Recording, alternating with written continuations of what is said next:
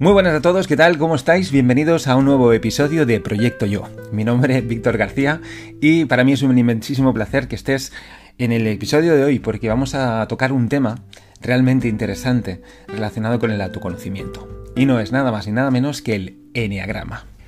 En este capítulo haremos una pequeña introducción en relación al Enneagrama, preguntas, respuestas básicas, de dónde viene, qué es, para qué sirve y haremos mención evidentemente de los nueve eneatipos del mismo, pero sin profundizar eh, realmente porque les dedicaremos eh, un episodio entero a nivel monográfico y que tengas así una base de conocimiento y sobre todo a nivel introductorio de lo que significa eh, propiamente el enneagrama. Para empezar me gustaría hacer una reflexión sobre la realidad, sobre los acontecimientos, sobre los agentes externos, sobre la sociedad, como quieras llamarle, y la interacción que tiene con, contigo, conmigo, con nosotros. Haciendo una pequeña analogía en relación al prisma o a las gafas que llevamos puestas. O sea, la realidad es, es lo que es. Pasa algo, acontece cualquier circunstancia y es lo que es. Ha pasado esto y ya. Pero la interpretación depende de quién, de quién seas tú, de cómo pienses tú. Entonces, esto es uno de los puntos neurálgicos de los que vamos a hablar hoy, porque en función de cómo piensas, en función de cómo seas, vas a ser un eneatipo u otro.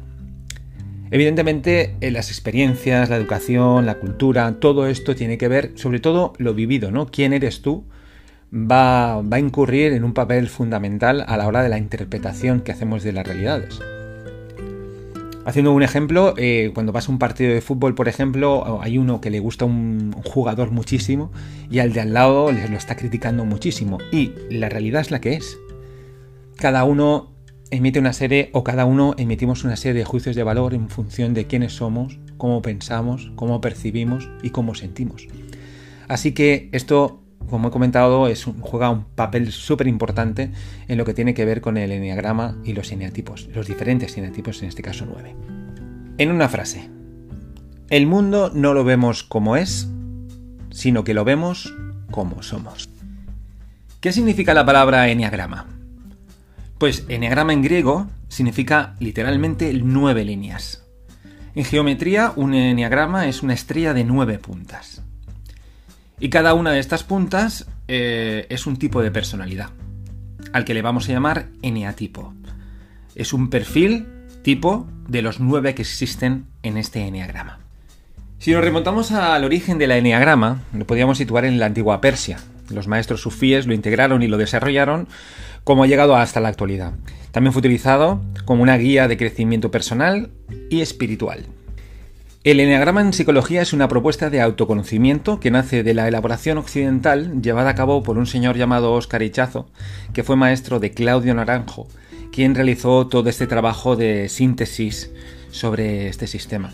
Como hemos comentado antes, eh, su origen también bebe de fuentes místicas y orientales, incluso del cristianismo esotérico o de los padres del desierto, con posibles influencias, como hemos comentado antes, de los persas, de los sufíes o babilónicos. La palabra personalidad deriva del latín personam.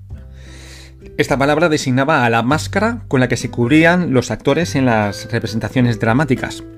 Y poco a poco el término fue pasando de su significado concreto a otra índole más abstracta. El enneagrama lo que busca, a fin y al cabo, es de que reconozcas esa máscara, para poder encontrar el ser que hay detrás de la misma. Porque tú eres lo que hay detrás de ella.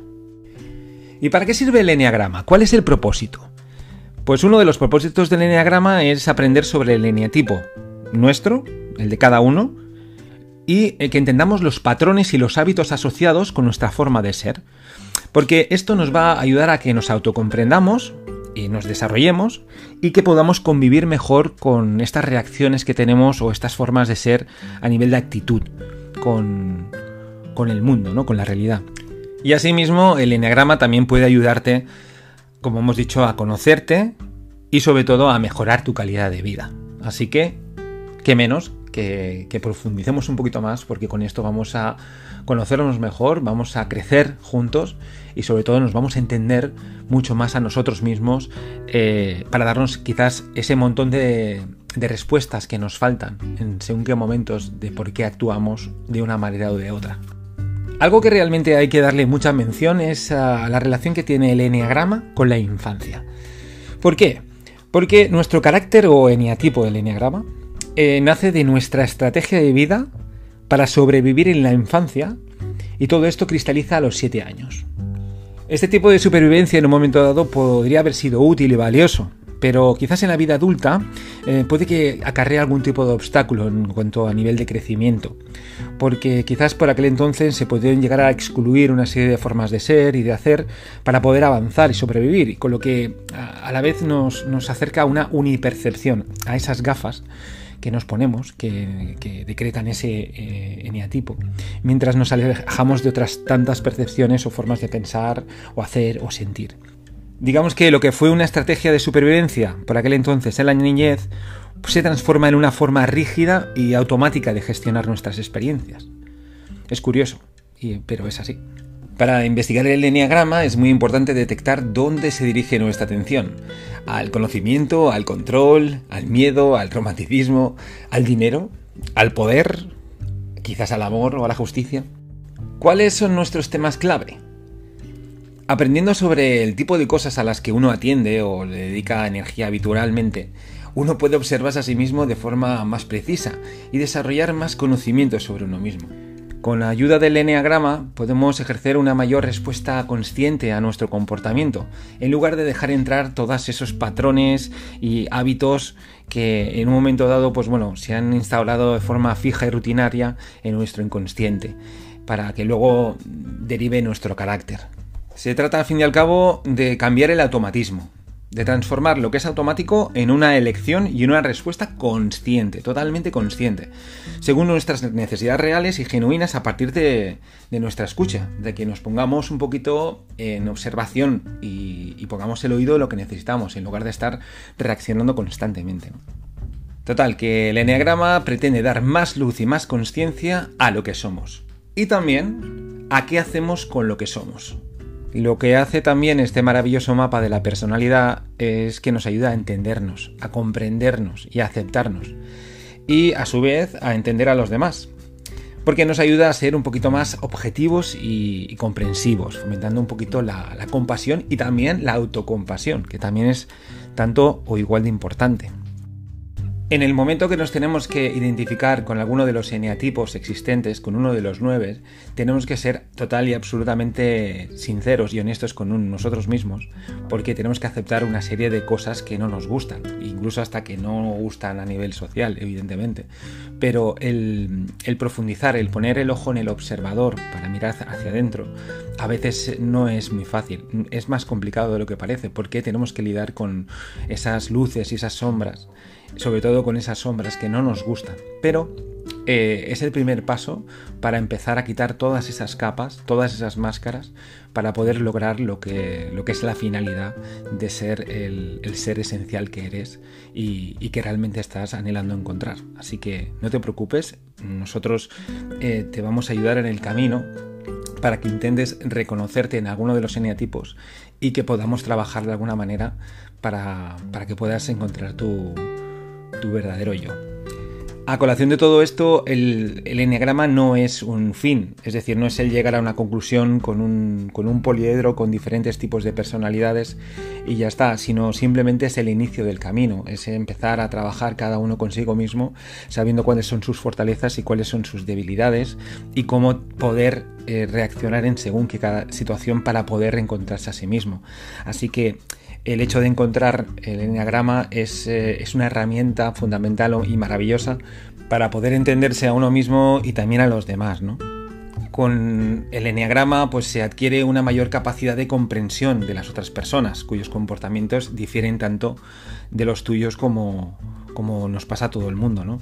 Se encuentra también una explicación eh, en su motivación para pensar, para sentir y actuar de esa forma, que a lo mejor, como he dicho, difiere a la tuya y uno se vuelve muchísimo más flexible y, fundamentalmente tolerante, que es al fin y al cabo donde también queremos llegar para que no nos afecte según qué cosas y no suframos y, podamos pues vivir muchísimo más tranquilos y, felices. Y con todo esto podríamos dar a entender qué es el eneagrama. Evidentemente es a grandes rasgos porque podríamos profundizar muchísimo más. Pero para hacer una cápsula un poquito más resumida, ahora quedaría simplemente pues hacer mención a los nueve eneatipos, a los nueve eh, una clasificación de las nueve tipos de personalidad que, reúne este eneagrama. Eh, posteriormente haremos en cada uno de los episodios, eh, junto a una persona que es experta en el tema, eh, tocaremos cada uno de, los, de las personalidades de los eneatipos en función de, quién es quién. Y a partir de aquí nosotros nos intentaremos, y os invito a que cada una de las personas que escuche el podcast pues se intente identificar con esa personalidad para poder ir, pues, bueno, como mínimo trabajarla y ver cuáles son esas luces y cuáles eh, son esas sombras de cada uno y cómo podemos pues, pues centrarnos un poquito más dentro de ese equilibrio. Y vamos a empezar con los tipos de eneatipo. En el número uno sería el eneatipo perfeccionista, el corrector, el, el, reformador. Son aquellas personas que transforman su ira en normas, en leyes, en estudios, en su, en su forma más oscura, ¿no? pero en su estado más sano, más consciente, más maduro, son tolerantes, buenos y líderes muy éticos. El eneatipo 2 sería el orgulloso, estas personas que seducen para sentir que el otro los necesita. Necesitan que el otro les necesite. Dan fingiendo no esperar nada a cambio. En su zona más oscura. Y en su zona más sana, en su zona más centrada, pueden ser realmente altruistas y desapegados. El eneatipo 3 son los exitosos o los vanidosos. Se desarrollan en función de gustar al resto de personas. La imagen es una prioridad. Yo soy lo que hago, es el eslogan de su vida. Y en su zona más madura y más centrada sería eh, que son sinceros y muy productivos. El eneatipo número 4 serían los sensibles o el sufridor. Su convulsión más profunda es la envidia, excesivamente conectados a la carencia y a lo que falta. Y en su estado más sano, más centrado, serían los más empáticos y los más creativos. El negativo 5 sería el observador. Necesitar poco es uno de sus lemas.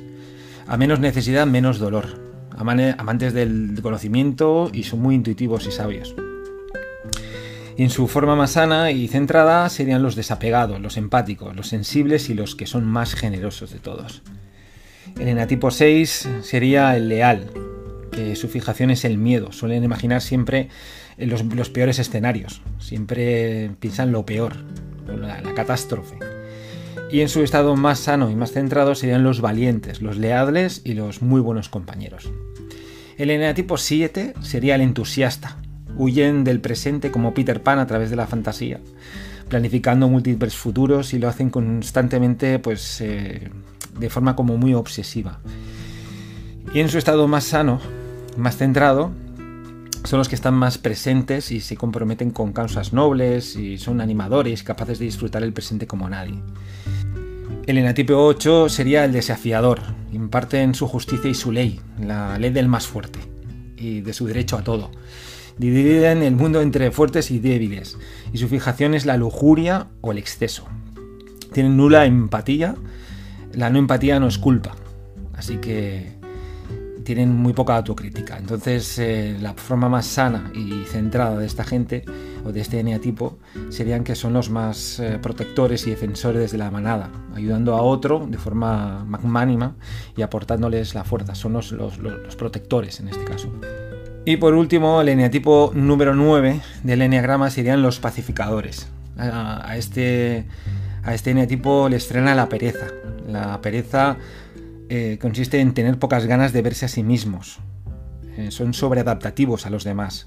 Su sobreadaptación busca evitar el conflicto y les desconecta de sus deseos, sus gustos y sus necesidades. Se funden un poco con el entorno porque les cuesta mucho expresar o conectar con sus necesidades. Y la parte más centrada y más sana serían que son muy buenos mediadores, son personas muy fáciles y calman a aquellos extremos ajenos. Son, son la gente que hace que conecten las personas.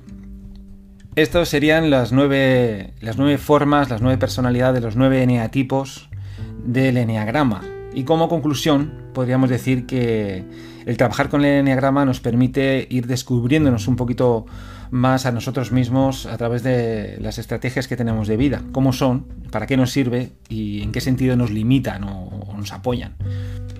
Así que vamos a conectar con nuestro ser esencial en el aquí y en el ahora, eh, todo ello sin penalizarse y desde la autocompasión para que facilite nuestra autotransformación. ¿vale? Vamos a conocernos un poquito nosotros mismos, vamos a ser un poquito más felices con quienes somos y gracias a este maravilloso eh, mapa, esta herramienta, pues vamos a intentar encontrar todas aquellas respuestas que a lo mejor en un momento dado nos estamos haciendo para encontrar esa calma, para encontrar ese equilibrio del autoconocimiento, de saber quiénes somos y, de sacar a la luz nuestro verdadero ser. Así que muchísimas gracias por estar aquí, muchísimas gracias por escuchar este, esta pequeña introducción en relación al enneagrama y te propongo que nos acompañes en este maravilloso viaje de autoconocimiento a través de esta maravillosa herramienta, este maravilloso mapa llamado el enneagrama. Muchísimas gracias, mi nombre es Víctor García y te espero en el próximo episodio, aquí, en el Proyecto Yo.